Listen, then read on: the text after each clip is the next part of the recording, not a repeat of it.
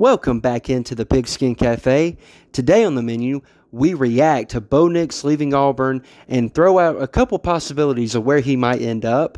Then we react to Spencer Rattler leaving Oklahoma and joining Shane Beamer and the South Carolina Gamecocks and what that means for the SEC East before welcoming in Tyler Anderson, Texas A&M Aggie fan and avid fisherman um, to discuss the Texas A&M recruiting class and what he thinks of the job Jimbo's done in year four.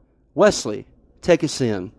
You're listening to the Pigskin Cafe, a podcast covering the wild world of college football. On tap for today are hot takes, controversy, and analysis on your favorite team. Pull up a seat, and your host, Hampton Sipper, will be with you in three, two, one.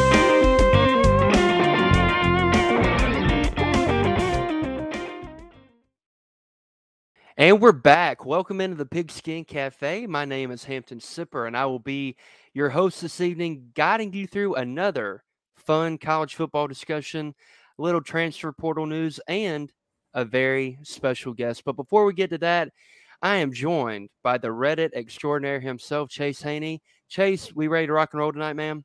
Man, super glad to be here. Let's do it. All right. Well, before we get into the news of the day, let's give a quick shout out to our sponsor over at Play Action Pools, who have been hosting um, our NFL and college football pick 'em all year. Uh, let's look to the leaderboard after, I believe, week 14 of the NFL season is over. So we've got three to four weeks left of it before we crown a champion. And right now, he came from oblivion. He came from the depths of the sea, but he is at number one now. My dad Rick UPS 18 is now number one at 113 points, followed by Kyle Edwards at 110, then Graham, then Sam Gilmer, then rounding out the top five, Legend, aka Woj Suave. So um, it is heating up in the pick'em.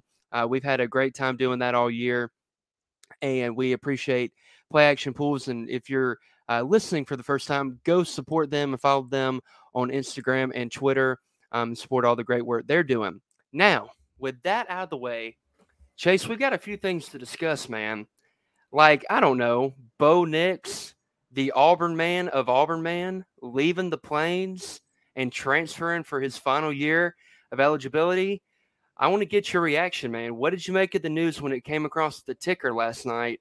And where do you think he's going to ultimately end up?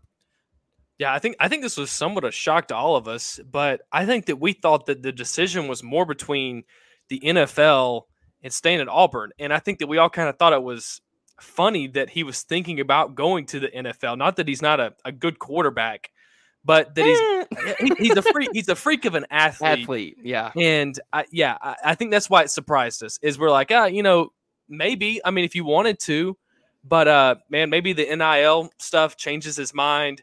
Um, maybe the Milo money is starting to run a little thin, and so he needs to change the. Uh, maybe he needs to change the landscape a little bit. But I think that this definitely took us by surprise. Um, but who knows, man? I mean, this is this is this is interesting. It definitely changes up. Uh, I think where Auburn's program is sitting because I don't know if if I mean if you watch that Alabama game, T.J. Finley, I mean he's he was at LSU, he was at Auburn, and uh, he hasn't like he hadn't blown me away by any means. So it wasn't like the guy sitting behind Bo was about to take his spot, in my opinion. But uh, we'll see, man. I, I think that if I could, almost in a joking, jokingly way, uh, where do I think he ends up? I'm gonna have to say Utah, just because they seem to get guys who transfer out when you think that they've been like a starter for a few years. So uh, I don't, I, I, have no inkling other than maybe UCF uh, to have a legitimate, mm-hmm. like that'd be kind of where I would guess. But uh, yeah, I'll throw Utah's name in the cap just because they get in on things like this. And uh, yeah, we'll see. Do you, do you have anything to say about you know Bo Nix, man, transferring out where he might end up? Well, it did come as a shock. Um, absolutely. Uh, I mean, Bo is the son of Pat Nix, big time Auburn quarterback. He grew up loving Auburn, and if a guy like that leaves your program, and it, you know, we can debate and have an hour long conversation on the merits of Bo Nix as an SEC quarterback, but I would definitely say that he improved this year. Um, he had games where he looked like he could play within an offensive structure um, and actually had, you know, some level of consistency um, with his performances, which he had been lacking in the two years prior. But with some of the reports out, like allegedly him and his dad went to uh, Bryan Harsin and talked with him and made a list of demands of, to be met if he were going to stay, including him coming out and declaring Bo as a starter for next year, which I don't know if I wholeheartedly believe that that actually occurred. Um, but I think Bo, I think he was ready to move on. I think he felt Auburn hadn't developed him well, um, which I would definitely agree with there. Which I, which is what I find even more funny, is if you know, Auburn fans had been clamoring for years that Bo was not good because Gus couldn't develop quarterbacks. And then one of the first school names you see mentioned when he, you know, opts to transfer is UCF to reunite with Gus Malzahn. I mean, that you couldn't write a better story than that. I mean, they are located in Florida near Disney, uh, Disney World, uh, Disney movie um, script. If he goes and reunites with Gus. But uh, um, I think that's a possibility. I saw where Cincinnati is a possibility. And let me throw in a wild card, a little tease for what we have coming in later in the show. There have been some rumors on the Twitter that I don't know if I buy completely again that Bo may be going, may have some interest in the Texas A&M Aggies um, because I saw a thing where um, Brandon Marcello, who used to be an Auburn beat writer, said something about um, a you know an SEC West player would be transferring to an SEC West school. Um, and Josh Pate replied with Gig'em. And I don't know if that was referring to Bo Nix. I don't know if they have legitimate interest. But with the news of Zach Calzada hitting the portal today, interesting timing. So uh, I'm interested to see where Bo lands, and I think he'll have a good uh, senior year, a solid senior year, but I don't ever think he's going to turn into the quarterback that many hoped he was. Um, so um, I saw I see in the chat Bo going to LSU. That would be very interesting. I don't know um, if Brian Kelly would want to mess with that, but you know they don't have a quarterback right now, other unless Myles Brennan comes back to school. Go ahead, the real, Chase. The real question is, is does he want to dance with him? That's the real question. I mean, shoot, I would want to dance with uh, him. I mean, be part of his family. Um, I mean, talk about you when you thought Brian Kelly couldn't get more cringe, he got more cringe. I mean, my goodness gracious. Um, that that guy is something, but that would be um, an interesting possibility if he did transfer to LSU. But uh, Chase, any more thoughts on Bo Nix before we move on to the other piece of transfer news for the uh, for the day? No, man, I, I, don't think so, but I don't mind taking us into the next one because I feel like you might Go have ahead. a little bit more to say than than I will. I mean, we, we get news, and it's funny how quickly stuff happens. But I just got the uh, notification through ESPN app that uh, Spencer Rattler is transferring to South Carolina, which we knew about Uh-oh. about thirty minutes ago, forty five minutes ago. So you feel pretty up to beat, but I mean, I, I don't want to put this kid in like one of the like kind of the Tate Martell category, which is mm-hmm. where everyone wants to stay away from. But what do you think? I guess what's your knee jerk reaction when you hear that he's going to meet up with his old offensive coordinator? Um, do you think the skill set's there? Do you think this new coaching staff develops him well? I, am just going to put that ball on the tee and let you hit it. Mm-hmm. I think the skill set is definitely there. I think he's got all the talent in the world. He can throw the ball a mile. He has good um, mobility in the pocket. He can throw on the run.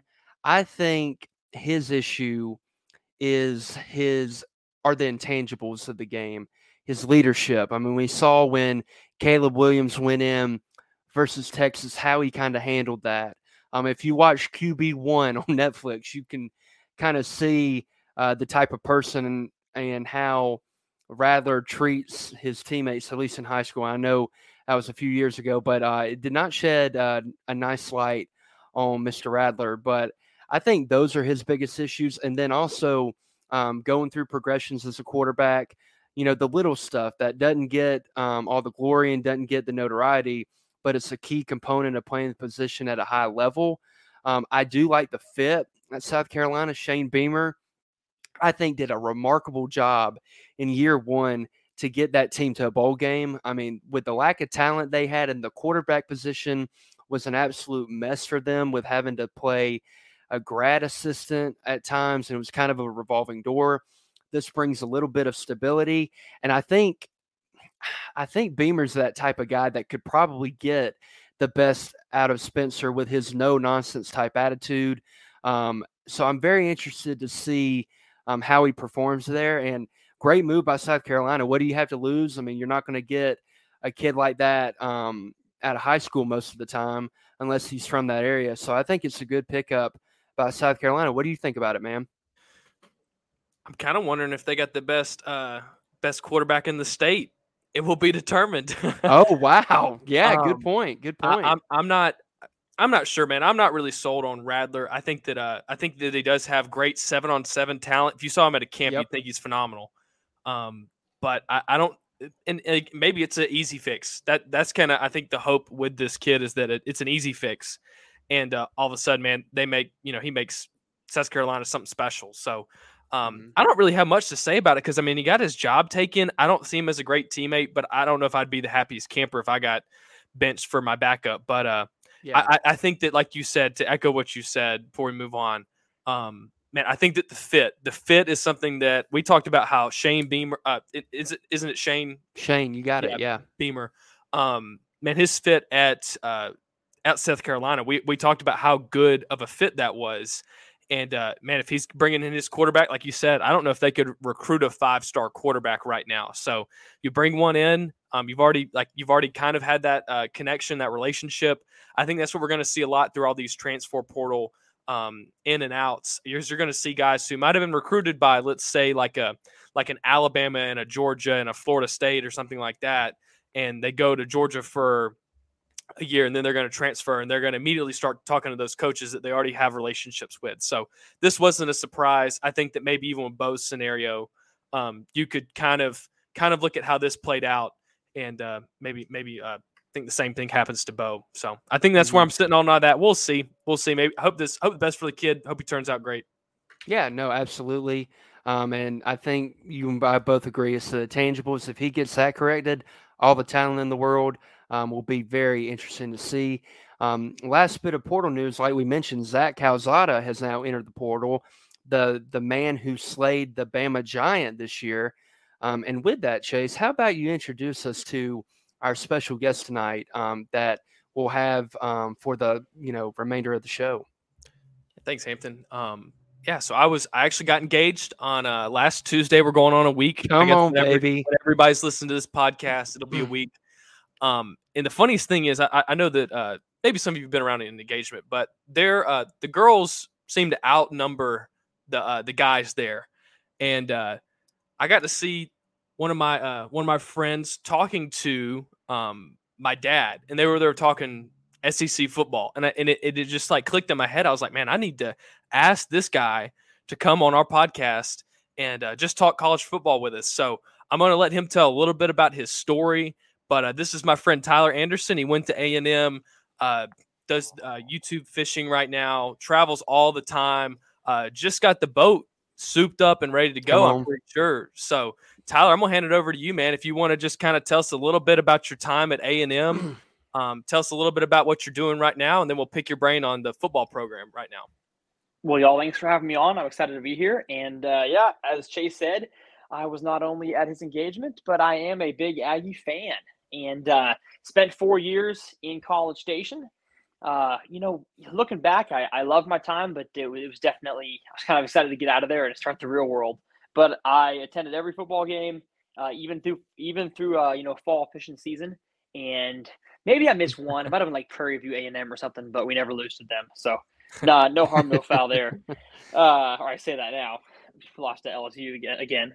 Um, but uh, just huge Aggie football fan. I, I love following the recruiting, and you know, growing up, I, I lived in Austin, so my my my team was the Longhorns and you know that was because I was lost and yeah, know, God saved just, you. And, and now yeah, you found. And, and, and, now I saw the light, and so now horns down, horns down is a lifestyle. Come on. and uh, and so transferring over to to the light side, I was able to kind of get into the you know the the rut of what we call Aggie mediocrity, where it's just, it's just you know it's just seven seven and seven and five, eight and four, seven and five, ooh nine and three, seven and five, and and it was just year after year after year, you know, from high school and college that I got used to that, and so to bring in a coach like Jimbo after my sophomore year was just you know oh my gosh, this guy's got a proven track record, he can win games, he can recruit well, uh, and so you know who, however much we're paying him aside, not it's not coming out of our tuition. So thankfully, we have a huge, a huge fan base that can pay Jimbo. But uh, we got him in, and he has, you know, increased our recruiting year after year. You know, first year was about the same wins, and then a little more. And then last year, you know, finished number five in the country and won our bowl game. And so, just a lot of a lot of upsides I see for the Aggies going forward. And yeah, you mentioned Calzada was our quarterback this year after we lost Haynes King in the in the second game just devastating. But uh, I'm really excited about moving forward, and I'm excited to talk with you guys. Thanks, Tyler. Um, man, yeah, I think that I think a lot of that uh, resonated. I think that we, we me and Hampton kind of hold, had to hold it in there for a second because, uh, yeah, but I, I, think you guys have have your guy. And uh, do you want to tell the listeners a little bit about what you do currently and uh, what is like post school look like for you? Exactly. Sorry, I, I got in the football talk. No, you're good. We, uh, hey, hey, easy there, Tiger. Easy.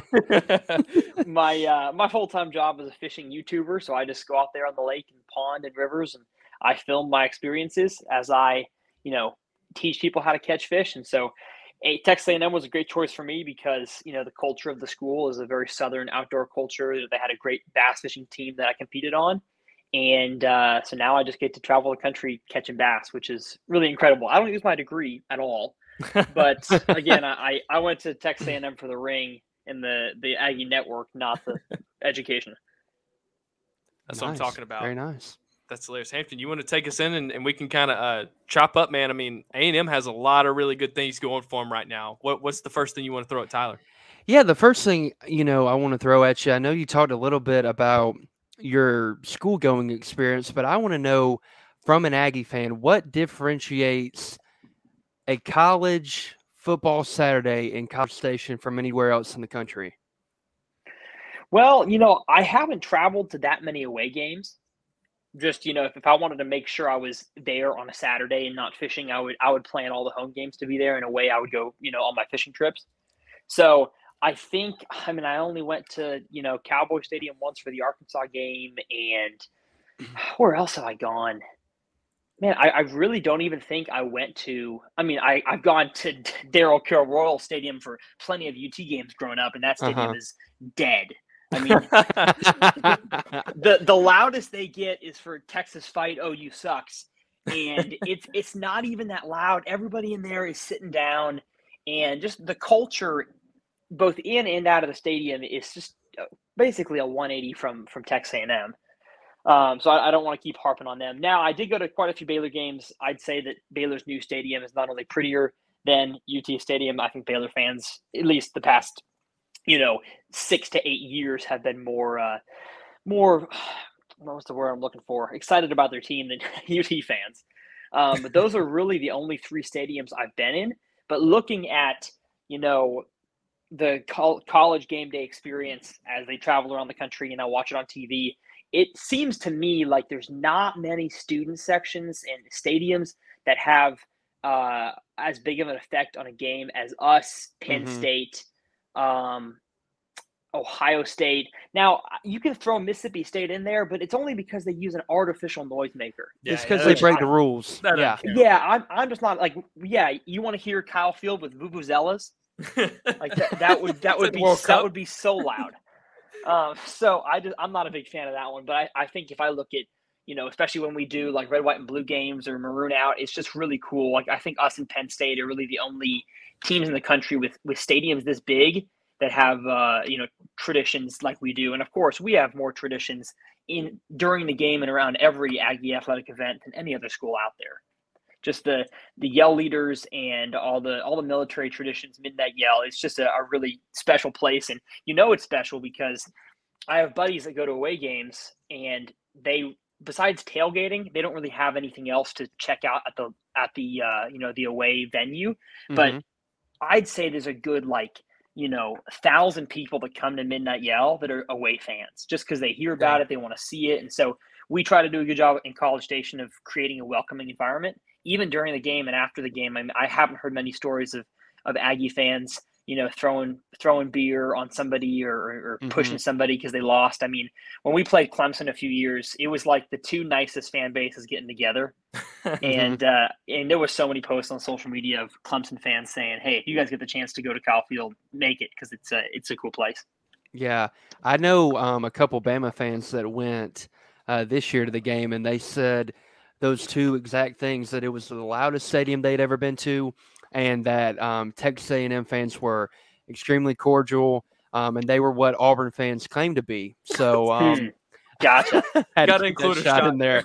Um, but yeah, course. so that yeah, that's great to hear, man. Um, thanks for sharing that for sure.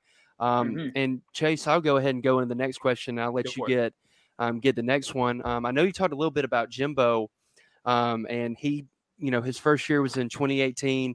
Y'all had a really good year last year, um, going 11 and one, I believe, finishing fifth in the country, like you said.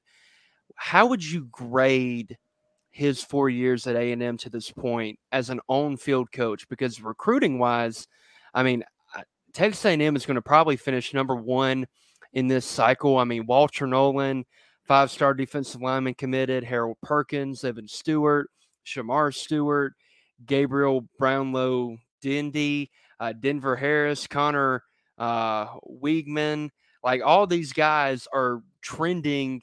They're either Mhm. committed or trending to A&M. So very impressive class. But I want to hear what you think of Jimbo as an on-field coach. How would you grade him so far? And you know, it's interesting that you say on field because like the first thing I think about with Jimbo is the culture change that happened. Mm-hmm. Because I, I was good friends with Nick Starkel, who was the you know at one time great quarterback for A and M, and then he went to Arkansas, and then he went to San Jose State, and he just finished his like ninth year in college. but but Nick kind of let me in the the door to see how Coach Sumlin, our previous coach, versus Coach Fisher, kind of how their cultures were, and he said that Sumlin would have like you know photo shoots all the time and they'd have a whole bunch of swag and food and like music playing during practice and it wasn't really like a serious environment and jimbo came in and changed that um Sumlin was never good at talking to the camera. Jimbo loves the camera. He loves the podcast. He loves the radio shows. And so, as a He fan, he loves to talk. he does and and he's he's good at it you know he w- whether or not he's actually saying stuff that makes sense he says it so fast and with so much authority that you kind of got to believe the guy and and so as as a fan and, and when, the way you see there his players bought in so maybe i wasn't paying enough attention when someone was around but when a&m players would be interviewed under someone's era they would all kind of give different answers to questions but one thing i noticed eh, after four years of Jimbo is that especially his seniors, if some you know silly old reporter tries to ask him, well, what you think about playing, you know, Alabama next week? They're good. Every single player says our our next opponent is faceless. We're going to watch the film and we're going to play this next game. So it's like the mentality that every coach says they want their players to have. In the past, I never saw players having that, but this year, uh, this this administration, I do. But of course, that hasn't translated all the time to on the field.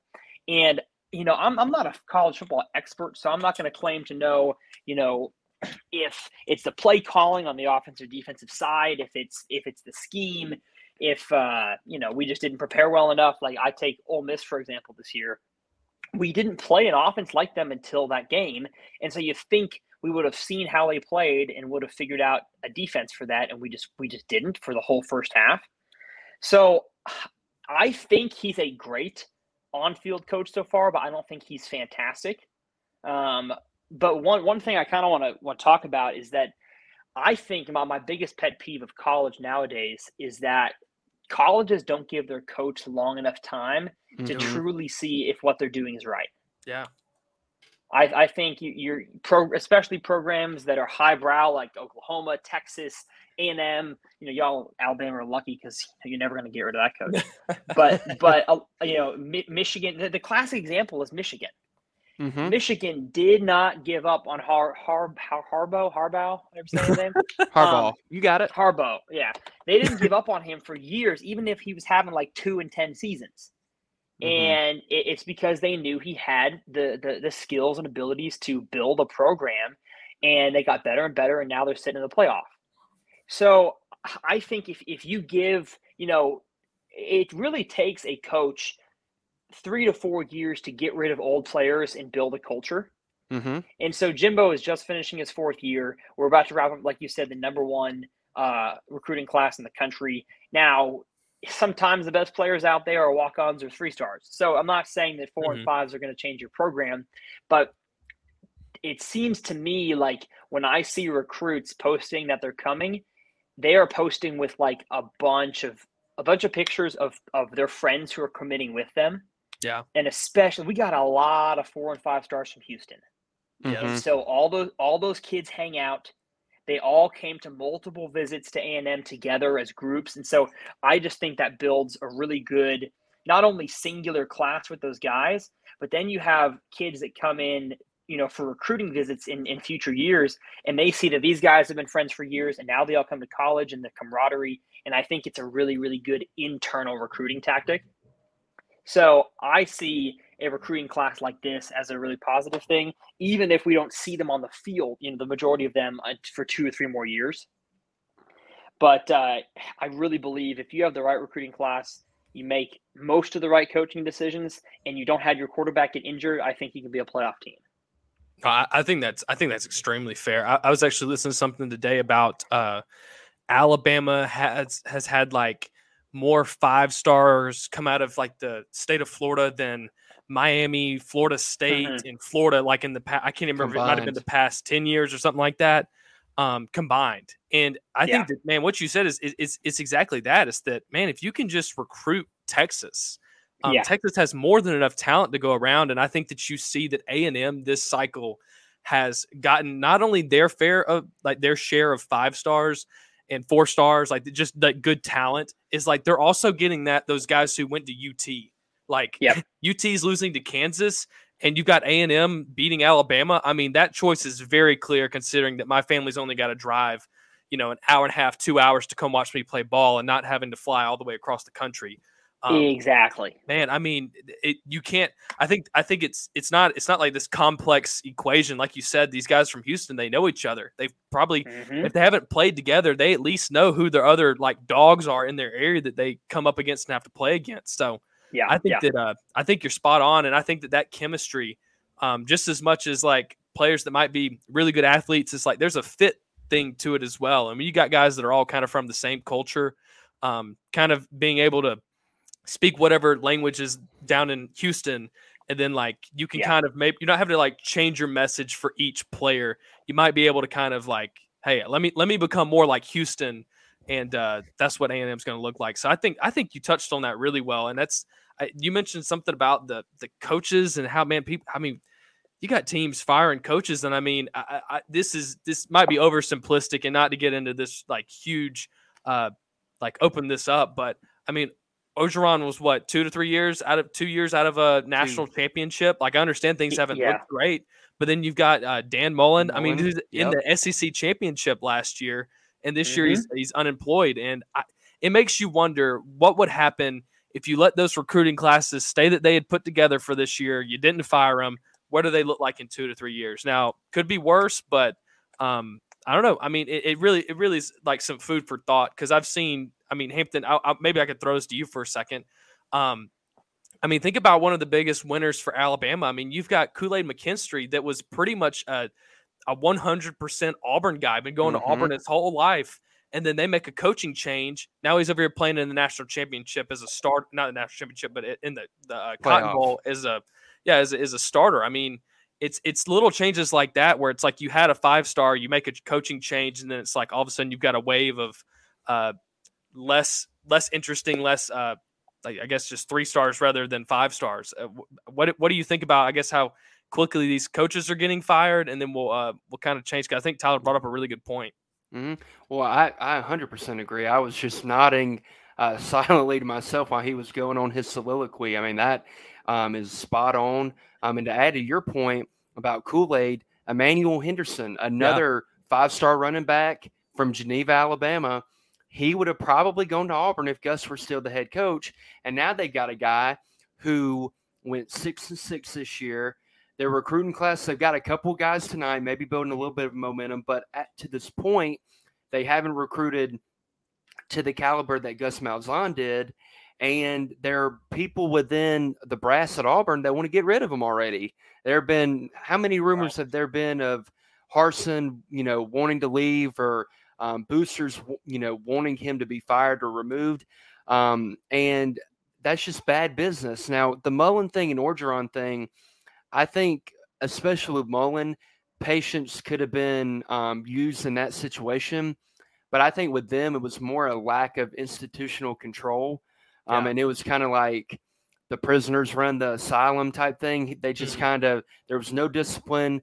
Uh, they weren't being the adults in the room. And I think that was a big thing. But um, Harbaugh is, an, is a great example because a lot of people wanted him gone anyway. Um, I mean, within Michigan, um, and they kind of stuck with him because, you know, the grass isn't always greener on the other side. You can fire a coach and think that it's going to get better, but there's not like there's just a surplus or a huge pool of um, extremely talented and competent coaches out there. I mean, yeah. I think a lot of these coaches are stealing money each and every year um, with the mm-hmm. decisions they make. So um, I think that was a great point um, by Tyler, and um, glad that you added on to it. But how about you get us on to the next question, man, and uh, we can get Tyler's thoughts on that. Yeah, Tyler, I, I think we can kind of land this plane. I think that I was kind of thinking today about what would be a good question to ask you. And I'm kind of the same way. I can't really tell you the the X's and O's. I can't really I can't tell you why why you blitz in this scenario, why you do what you do. But I enjoy talking ball and I can kind of talk about what what what's what it seems like in a sense. So this is kind of my question is uh 2 years ago like like we said, man, y'all y'all ended up 9 and 1, number 5 in the uh number 5 in the nation.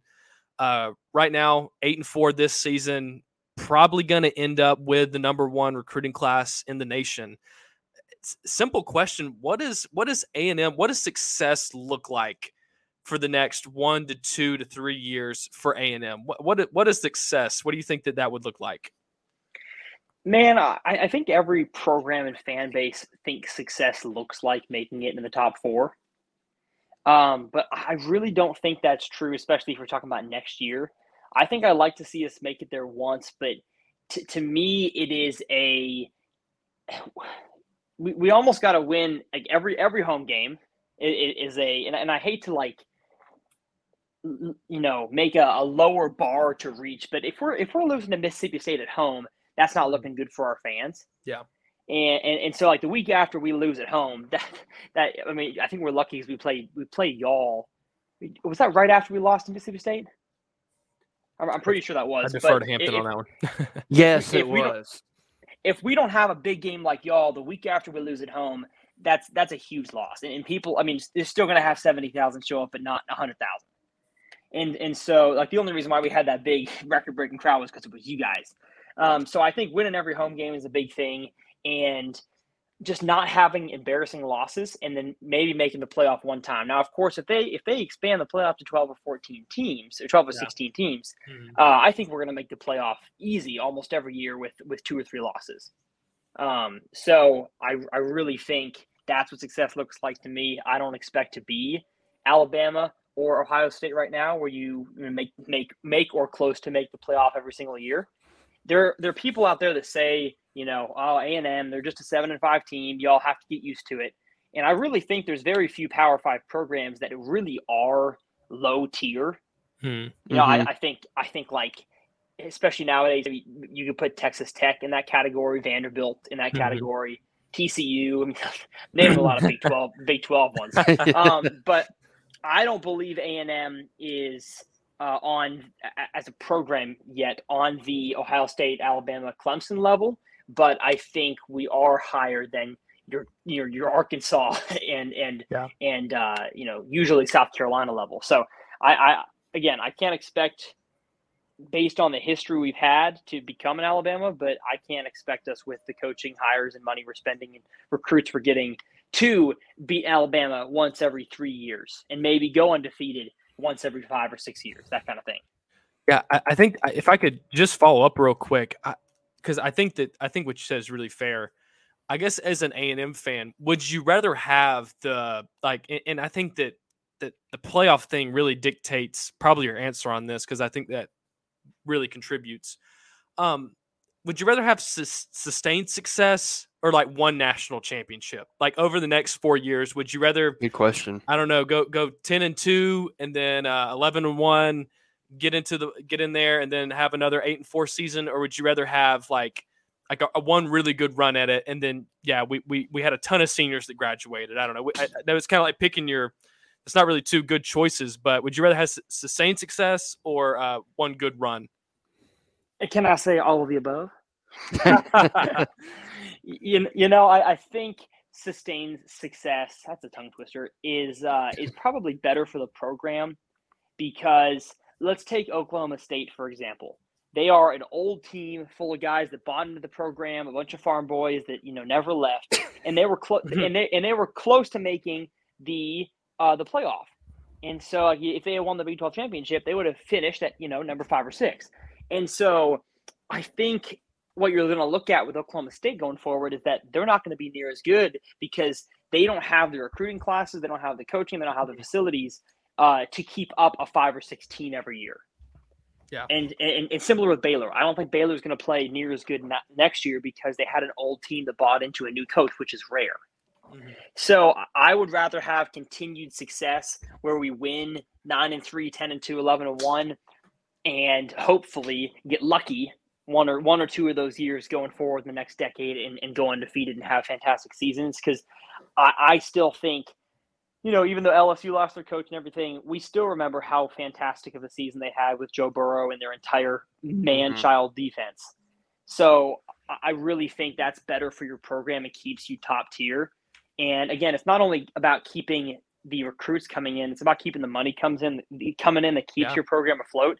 That's why the University of Texas, uh, mm-hmm. uh, I don't believe, will ever be a low tier program, even if they win two games, because they were so good for so long that even if they have a decade of tough football, maybe two decades for them, the money still co- the money still comes in. Yeah. The the facilities are still built, and so players are are if they're not coming in as as highly recruited, they're still getting good ones, and eventually they'll break that mold and they'll be good again. Mm-hmm. No, absolutely. And I think um, one of the best points you made was the thing of you don't quanti- or qualify your success of a season by getting in the playoff because I think in this whole playoff era that is all anyone focuses on um, and says like if our if we didn't get to that point then it wasn't a good year um, and I think having that perspective of it each and every year like last year y'all didn't get in the playoff but y'all had an incredible year. I mean, uh, you really came on by the end of the year. You relied on that offensive line that had like five, four or five seniors on it. Mm-hmm. Uh, you ran yeah. the ball with Spiller um, a good bit, and Kellen Mond, you know, turned into um, the best version of himself. And um, I think having that perspective um, in a college football landscape where the playoff is so um, heavily pushed um, by ESPN and all the media people, um, I think is really cool and makes uh, college football unique. I got one more question for you, Tyler, and it's going to be really mm-hmm. quick before we let you go here tonight. Who give me one player on offense and one player on defense that you're really looking to make a big leap going into next year? Man, you know, one player that we got was a wide receiver two years ago was Demond Demas. Mm-hmm. And, you know, we expected him to start as like a, a true freshman. He didn't. Then like like this past year with COVID, we expected him to play, and we, he maybe saw two or three. And then this year, he played in almost every game, but really wasn't targeted all that much. And when he mm-hmm. was, he did pretty dang good. Um, and so with his athleticism and speed and, and seemingly uh, hard work ethic, I really expect if we can have a quarterback to throw it to him, I expect Demond Demas to be a fantastic wide receiver for us. Now it just depends. Will Jimbo call long pass plays? Mm, I don't know. Yeah that that's been Jimbo's problem, and so you know, it looks like we're going to get a few four and five star wide receivers this year. So hopefully Mhm. we can, can build that up. We've had injuries aplenty at wide receiver. I think Demas was even injured a few times this year. So if, if he can stay healthy and we throw it to him, I think he'll be a fantastic player. And then on defense, I got to look up the roster right now because we have we have we're we're defensive university right now. Uh huh. Um, absolutely.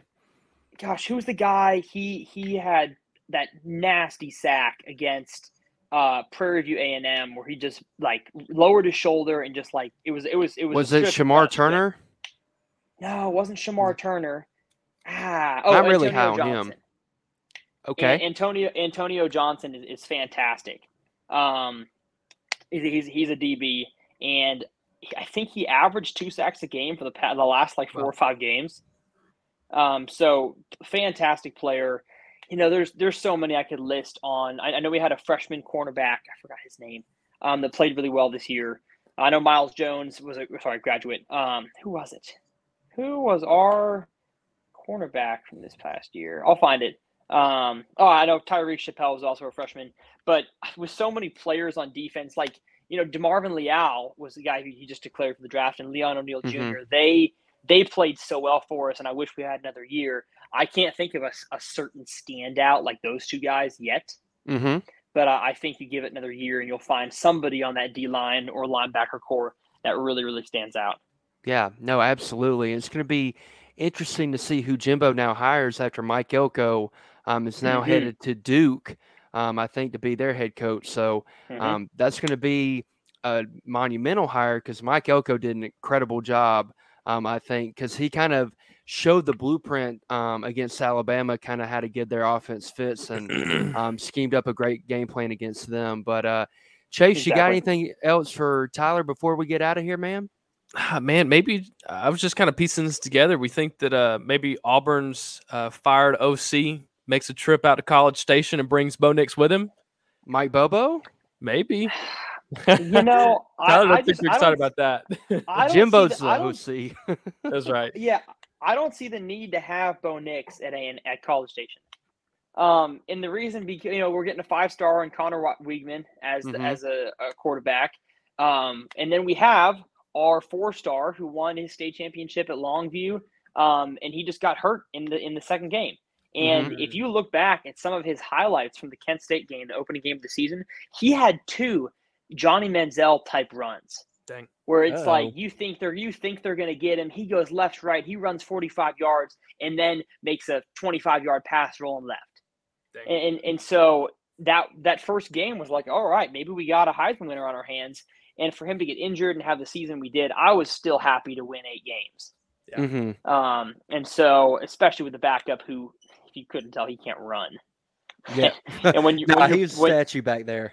when you're playing when you're playing defensive lines in the SEC West, you need to be able to run out of the pocket and, and grab a few yards on, on a scramble. And Zach Calzada would trip like three times. So you mentioned he's transferring. He was great. He beat Alabama. You know, he obviously had had a lot of grit and continued to you know push through injury in games, which of course makes the rest of the team play better. Mhm. But I am really not concerned with him leaving, and I don't think Bo Nix is making the trip to College Station. Okay, very nice, That'd man. Well, um, I think that'll wrap it up uh, for this edition of the Pigskin Cafe. Tyler, thank you so much for joining us, man. Being our first honorary Texas A&M Aggie fan to join the Pigskin Cafe. Before we let you go, can you tell everybody where they can find you on social media and YouTube? Yeah, I'm at uh, at Tyler's Reel Fishing R E E L on any platform out there: Facebook, YouTube, TikTok. I don't use Twitter, but you can follow me, and we uh, we have a good time. Again, if you want to learn how to catch more bass, or have a brother, sister, or a family member that really wants to get into fishing, my making my goal to help people just catch more fish. You know, no matter what stage they're at in their fishing fishing lifestyle, and and so that's kind of that's kind of the spiel. That's what I do, and I'm excited to get back on the water tomorrow. Let's go. yeah, let's go, man. Well, that's awesome. And uh, you were a great guest, provided a lot of insight, and we couldn't be uh, more thrilled to have you on. And we hope to have you on sometime in the future to talk uh, a little bit more uh, college football with you. Heck yeah. Yeah, absolutely. Well, that will do it uh, for another edition of the Pigskin Cafe. Thank you so much for listening, Chase and Tyler. Thank you for joining me tonight. Uh, we will be back hopefully this week, either talking a little bit more college football or even uh, returning to talk some NFL playoff picture because finally things are crystallizing a little bit and we can have um, some more discussions on that. So be on the lookout. Uh, if this is your first time listening, be sure to follow us on social media uh, for up to date show times and polls and you know giveaways that we have going on. Be sure to follow us on Spotify, Apple, or wherever you get your podcasts. And like I said, we'll be back later this week um, talking either NFL or college. But the Pigskin Cafe will be closed for now. But until next time, chew on that.